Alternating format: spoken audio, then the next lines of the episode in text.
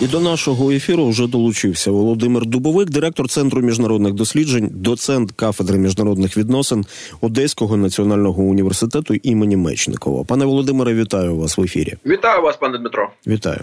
Почнемо, е, якщо ви не заперечуєте з термінів, які застосовують політики. Раніше, як ми з вами пам'ятаємо, президент Сполучених Штатів Америки Джозеф Байден назвав російського диктатора Путіна вбивцею. Ну це було так коротко на питання, чи вважає вважає він вбивцею. Президент Сполучених Штатів відповів е, ствердно, так е, він вважає вбивцею. Потім були там роз'яснення Білого Дому але слово було сказано. А зовсім нещодавно е, назвав Путіна схибленим сучим сином. А на на вашу думку, це варто сприймати як певний такий ефемізм, е, тому що е, виглядає так, е, ніби Джозеф Байден послаблює свою позицію, бо в порівнянні із терміном вбивця схиблений сучий син ну це як знаєте, присоромити шкільного хулігана. Ні, думаю, що це певна така еволюція, і е, схиблений сучий син теж може бути вбивцею. Я думаю, що то не відміняє попередні оцінки з боку Байдена. Але ну шкода, в принципі, я думаю, в тому для нас, що приводом для такої такого визначення зараз стало вбивство Навального але не та війна шалена, що Росія і Путін продовжують під проти України. То краще би все ж таки вони звертали увагу на більші е, такі, знаєте, злочини, що вони роблять е, з сусідньою країною, а не на те, що вони зробили з лідером опозиції. Хоча, звісно, що те, що зроблено з лідером опозиції, це теж огідно. Але на жаль, зараз наша війна менше привертає уваги ніж якісь такі події, як скажімо, от е, е смерть е, Навального в російській візниці. Про найбільший злочин Росії напад на Україну і війну проти України вже десятилітню війну вже йде 11-й рік, так? так. Е, можливо, ви відстежували реакції наших партнерів на інформацію агенції Reuters щодо того, що іранці цілком ймовірно вже передали росіянам балістичні ракети, називають там достатньо велику кількість, там біля 400 балістичних ракет. А якась реакція від наших партнерів американських зафіксована на це? Ну вони поки що цього не підтверджують, але в принципі за їхніми даними ми і кажемо, що скоріше за все можливо така передача відбулася, але вони, мабуть, шукаючи якогось підтвердження, що воно дійсно так. А, ну але мабуть, на жаль, дізнаємось напевно лише тоді, коли ці, ці ракети прилітять на Україну, і тоді ми на них подивимось і впадуть. Е, сподіваюся, що не досягнуть своєї цілі, і тоді ми в них подивимося і скажемо, що так дійсно маємо ще не тільки північно-корейські, а ще й іранські ракети ракети. Ну що тут сказати, це вісь е, зла. Е, треба розуміти всім на заході в Америці, що в принципі то вона точно сформувалась вже, бо там є і Москва, і Тегеран, і Пхіньян, але десь так е, трохи поодаль стоїть і, і Пекін. Теж це треба розуміти ув'язку між всіми цими гравцями. Це до речі дуже важливо з точки зору того, що коли ну такі знаєте події, якісь відбуваються, можливо, е, десь не там, де Україна знаходиться, але зв'язок є. Е, скажімо, те, що відбувається в арабо-ізраїльському контексті і в останні місяці, це ж пов'язано з Тегераном, а відтак пов'язано з Москвою. І більше того, зараз Москва запрошує представників різних фракцій, зокрема Хамасу, для переговорів в Москві. І те, що відбувається напруження навколо Тайваня, це теж пов'язано певною мірою з Пекіном, їхніми союзниками і Москвою. Тому ці ув'язки важливо бачити всім е, тут на заході, бо іноді вони кажуть таке, що ну вже Росія це таке не головна загроза, але можливо знову там ісламські фундаменталісти, як вони були 20 років після 2001 року терактів, або Китай частіше називають Китай, тому деякі навіть кажуть. Та ми відволікаємось від Китаю. Це головна проблема для нас на перспективу. Стратегічний такий суперник. Відволікаємось на Росію, але треба їм пояснювати, що зв'язок є. І якщо ви е, послаблюєте Росію, то ви послаблюєте тим самим Китай, бо Росія це важливий союзник Китаю. Ну от власне власне про ці зв'язки, і оскільки ви згадали і Китай і вісь.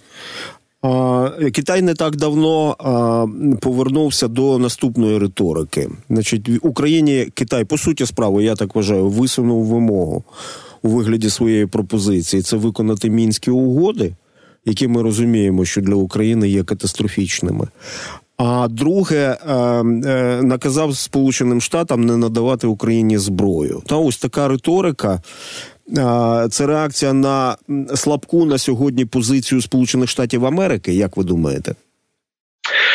Ну я не знаю, це позиціонування продовжується вже певним чином, бо вони весь час кажуть, що це Захід, Америка і НАТО винні війні, а Росія лише захищає свої інтереси і таке інше. Е, то дуже прикро, що вони обирають таку позицію ідеологічно дипломатичну, але тут змін великих я не бачу. Е, більше проблем я бачу в тому, що Китай, скажімо. Е, так повідомляють, блокує е, експорт дронів і запчастин матеріалів для дронів е, не лише для України, а і навіть для деяких країн, які межують в східній Європі з Україною, які могли б їх придбати для України і передати на Україну. Але зараз чи їхнє самостійне рішення, чи то Москва зробила якийсь е, такий пресінг, е, тиск на на Пекін, але вони навіть перекривають доставку цих дронів в такі країни, які безпосередньо межують з Україною. Ну все одне інші країни можуть передбати, і Україна може від них отримати, але це підвищує ціну на ці дрони. Оце мене більше хвилює зараз. А те, що там вони кажуть, що ми маємо виконувати мінськ, ну те вже проїхали. Україна всі ці роки намагалася виконувати мінськ, але інша сторона зовсім нічого не виконувала зі своїх зобов'язань. Москва взагалі то казала, що вона не є стороною конфлікту, що було завжди неправдою, бо вона і є головна сторона сторона конфлікту, не так звані ТНР, ЛНР, а це завжди була Росія. От а ну зараз в контексті такої широкомасштабної війни, що точиться проти України, то я і взагалі не, не розумію логіки, як можна повертатися до контексту мінська 1, 2 чи 3, в той в тому сенсі, що в принципі то Росія ж не припиняє свою агресію. І якщо вони кажуть під мінськом 3 мають на увазі от такі домовленості, які щодо цієї війни, що зараз триває, але не зрозуміло з їхніх заяв про що саме йдеться. З доповіді управління генерального інспектора Міністерства оборони Сполучених Штатів Америки випливає, що Міністерство оборони Сполучених Штатів не розробило довгостроковий план забезпечення експлуатації наданих Україні броньованих машин Бредлі, Страйкерс і навіть танків Абрамс, а також систем протиповітряної оборони Петріот. А і зрозуміло, що вся ця техніка, ті ж Бредлі, Абрамси, Страйкерси, це машини поля бою. І зрозуміло, що їх потрібно ремонтувати, відновлювати. А і підтримувати їхню їхню життєдіяльність, так а а як ви думаєте, чому так сталося? Ну просто просто просто забули розробити таку систему підтримки всієї цієї техніки? Ну, це цікаве запитання. Я теж був дуже здивований. Ну таким прикрим чином, звісно, негативно здивований, коли почув цю новину вчора від генерального інспектору Пентагону. Я думаю, що треба послухати. Я на таку новину має Пентагон відповісти. Люди, які відповідають за ці речі, вони мають якось пояснити, як це сталося. Але прямо зараз е, дійсно можна робити якісь догадки щодо того, що в принципі можливо дійсно не готувалося. Е, до такої тривалої війни, і що вона буде вже два роки, е, і може і більше. Е, і тому думали, що можливо можна зараз поставити. Росія Україна скористується цією технікою, і війна закінчиться. Другий момент, що можливо не мали часу е, швидко доставити це до України, тому що поспішали дати зброю, а запчастини таке інше не не дали, не мало часу. Але з того моменту, як дали, ну скажімо, патріоти, то це вже більше року, і інші системи теж то могли б щоб потім е, навздогін так доставити. Але не знаю, не знаю, чи логістична це проблема, чи політична, чи в чому тут проблема? І треба подивитися, які будуть роз'яснення від Пентагону. Але звісно, що це не добре. Я не думаю, що це просто хтось забув. Ні, американці такого не роблять. Вони самі розуміють, що військова техніка вона має забезпечуватися, що вона має е, мати відповідний комплект, е, деталі, запчастин, таке інше. Тому ну не можу собі уявити, звісно, що хтось в Пентагоні, хто цю техніку відправляв, цього не розумів. Тому що це логістика, фінансові проблеми політичні, геополітичні проблеми. Я точно не знаю, але треба швидко виправляти. Якщо ці запчастини в них є наявні на складах Пентагону американських збройних сил, то швидко треба їх доставити до України. Але проблема зараз в тому, що немає грошей навіть на те, щоб просто це доставити. Це теж хтось має сплатити за це. Але можливо знайдуться якісь гроші ще в Пентагоні е, чи в Білому домі, якісь залишки, хоча б щоб просто не надати нову зброю, а просто надіслати ці запчастини. Про гроші я ще запитаю зараз. А от ну частково якби демілітаризація тих же танків Абрамс, а, на вашу думку, була виправданою? Ну тобто, я розумію. Побоювання американців, щоб там якісь секретні компоненти, чи там елементи елементи захисту не потрапили до росіян. А, Але ж всі розуміли, що ці машини потрапляють на поле бою в такому послабленому стані.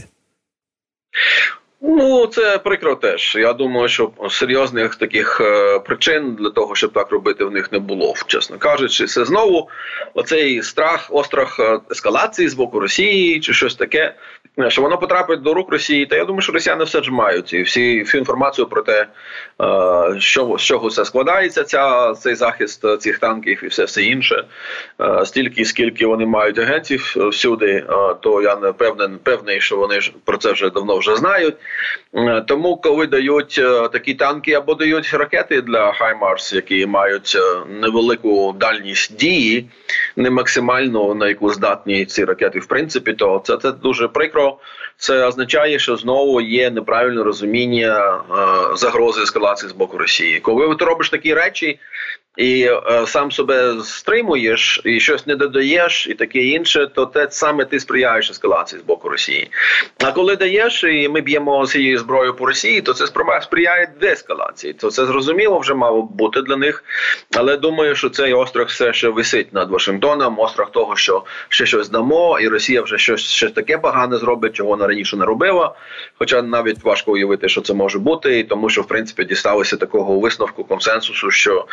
Зброю масового ураження, принаймні навряд чи Росія е, вирішить е, чи наважиться використовувати. Тому треба вже відкинути. Я думаю, всі ці міркування щодо можливої ескалації, і просто надавати Україні зброю. І сподіваюся, що прийдуть е, нові оці атакмси. І сподіваюся, що Німеччина все ж таки прислухається до власного парламенту Бундестагу, який сьогодні проголосував за те, щоб дати Україні ракети дальньої дії дії, дії, дії, дії подальшої дії. Але ми не знаємо, чи це включають і Тауруси, на які ми давно вже чекаємо. Але принаймні, хоча б такі е, таке рішення від Бундестагу, це теж вже позитивний знак. От. Ну і ми чули сьогодні. Теж я принаймні сьогодні почув, що британці дають ще нам 200 ракет Брімстоун, які добре себе зарекомендували. Тому, в принципі, коли ми таке чуємо і чуємо від Канади, що вони дають якісь гроші е, спочатку на дрони, е, вір, вірніше спочатку на тренування наших пілотів на F-16, а потім ще на дрони дали нещодавно, буквально один за одним, такі по, по 100 мілі, близько 100 мільйонів доларів. І коли чуємо, що Швеція дає е, найвищий, найбільший транш, а це вже якийсь 13 14 чи якийсь транш від Швеції, майже на 700 мільйонів доларів, то деякі країни розуміють, що треба робити. Тим більше зараз, е, тому що немає відповідно підтримки від е, Америки. От е, що тут є пауза, така дуже прикра, ганебна пауза з американського боку. Тому інші країни розуміють, що вони мають щось робити. Ну і більше треба прислухатися, мабуть, до президента Павла. Е, з Чехії, який каже, що він знає, де знайти 800 тисяч снарядів. І тому такі люди, як Макрон та інші, мабуть, е, не треба їм зараз казати про те, що ми можемо на європейські гроші купляти лише європейську зброю, щоб підтримати нашого виробника. Е, на майбутнє на перспективу, можливо, це правильний курс політично, але на зараз треба просто рятувати Україну, яка залишилася без зброї, без снарядів, і тому треба шукати нетривіальні, неждотексальні такі рішення. А обнадійлива заява Петера Павела справді про 800 тисяч снарядів для України. А от стосовно ескалації, я от щойно побачив новину про те, що придністровські депутати, я беру це в лапки, як ви розумієте, та тому що ось це Придністров'я не визнано цивілізованим світом. Це шматок, по суті, справи окупованої Росією Молдови. Так, от ось ці самі псевдодепутати готуються звернутись до Путіна і попроситись в Російську Федерацію. Так ось вам ескалація на європейському на європейському континенті. Це по суті справи. Ось вам готове розростання цієї російської гангрени і готові анклави ЛНР ДНР тепер вже на а, південному заході України. Ось така історія. На на це реагу, реагуватимуть наші європейські партнери. І ну, якщо дійсно так таке станеться, то тоді буде точна реакція, і це буде такий серйозний вибух безпековий, геополітичний, політичний виклик для наших партнерів західних. Ну і зрозуміло виклик для нас.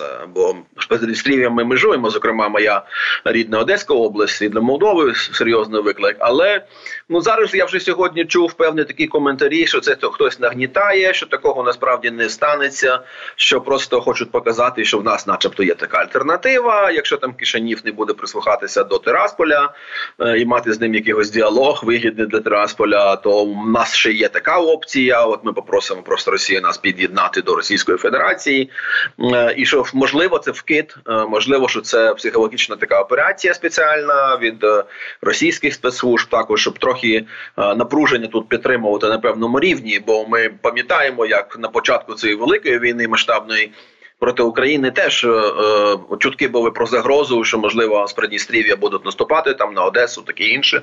Але цього не сталося. І зараз ретроспективно ми розуміємо, що це теж було просто розкачування і нагнітання ситуації для того, щоб українці були напружені, щоб тримали, мабуть, якісь війська на кордоні з Придністрів'ям, замість того, щоб стримувати російського російського навалу і російський наступ. Е, тому, в принципі, почекаємо, бо вони сказали, що, начебто, до кінця цього місяця буде таке звернення.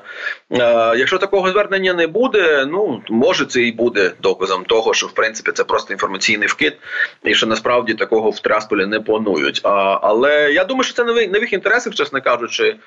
Тому що якщо буде така заява, і тим більше, якщо Росія скаже Окей, добре, приймаємо вас до складу Російської Федерації, то це знову піднімає придністрівське питання на пріоритетні, значить в числі пріоритетних воно буде, і і тому Молдова ж з Україною можливо і і, і вирішить, що окей, тоді треба, мабуть, рішати якимось іншим чином чи питання, оскільки в принципі то логістично е, Росія все одно не може дістатися зараз до Придністрів'я, щоб їх там підтримати.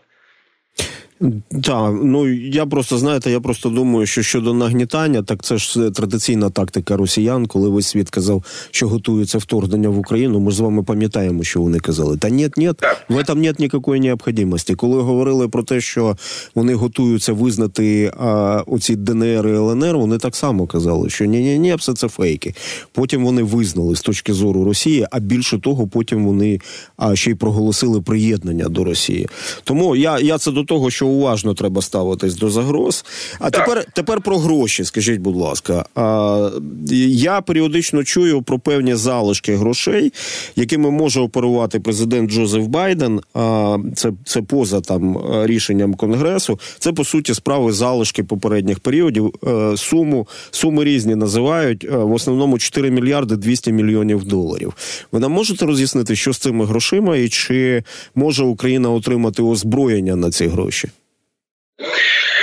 Я не зовсім розумію, чи залишки дійсно є. Є різні міркування, є різні підрахунки.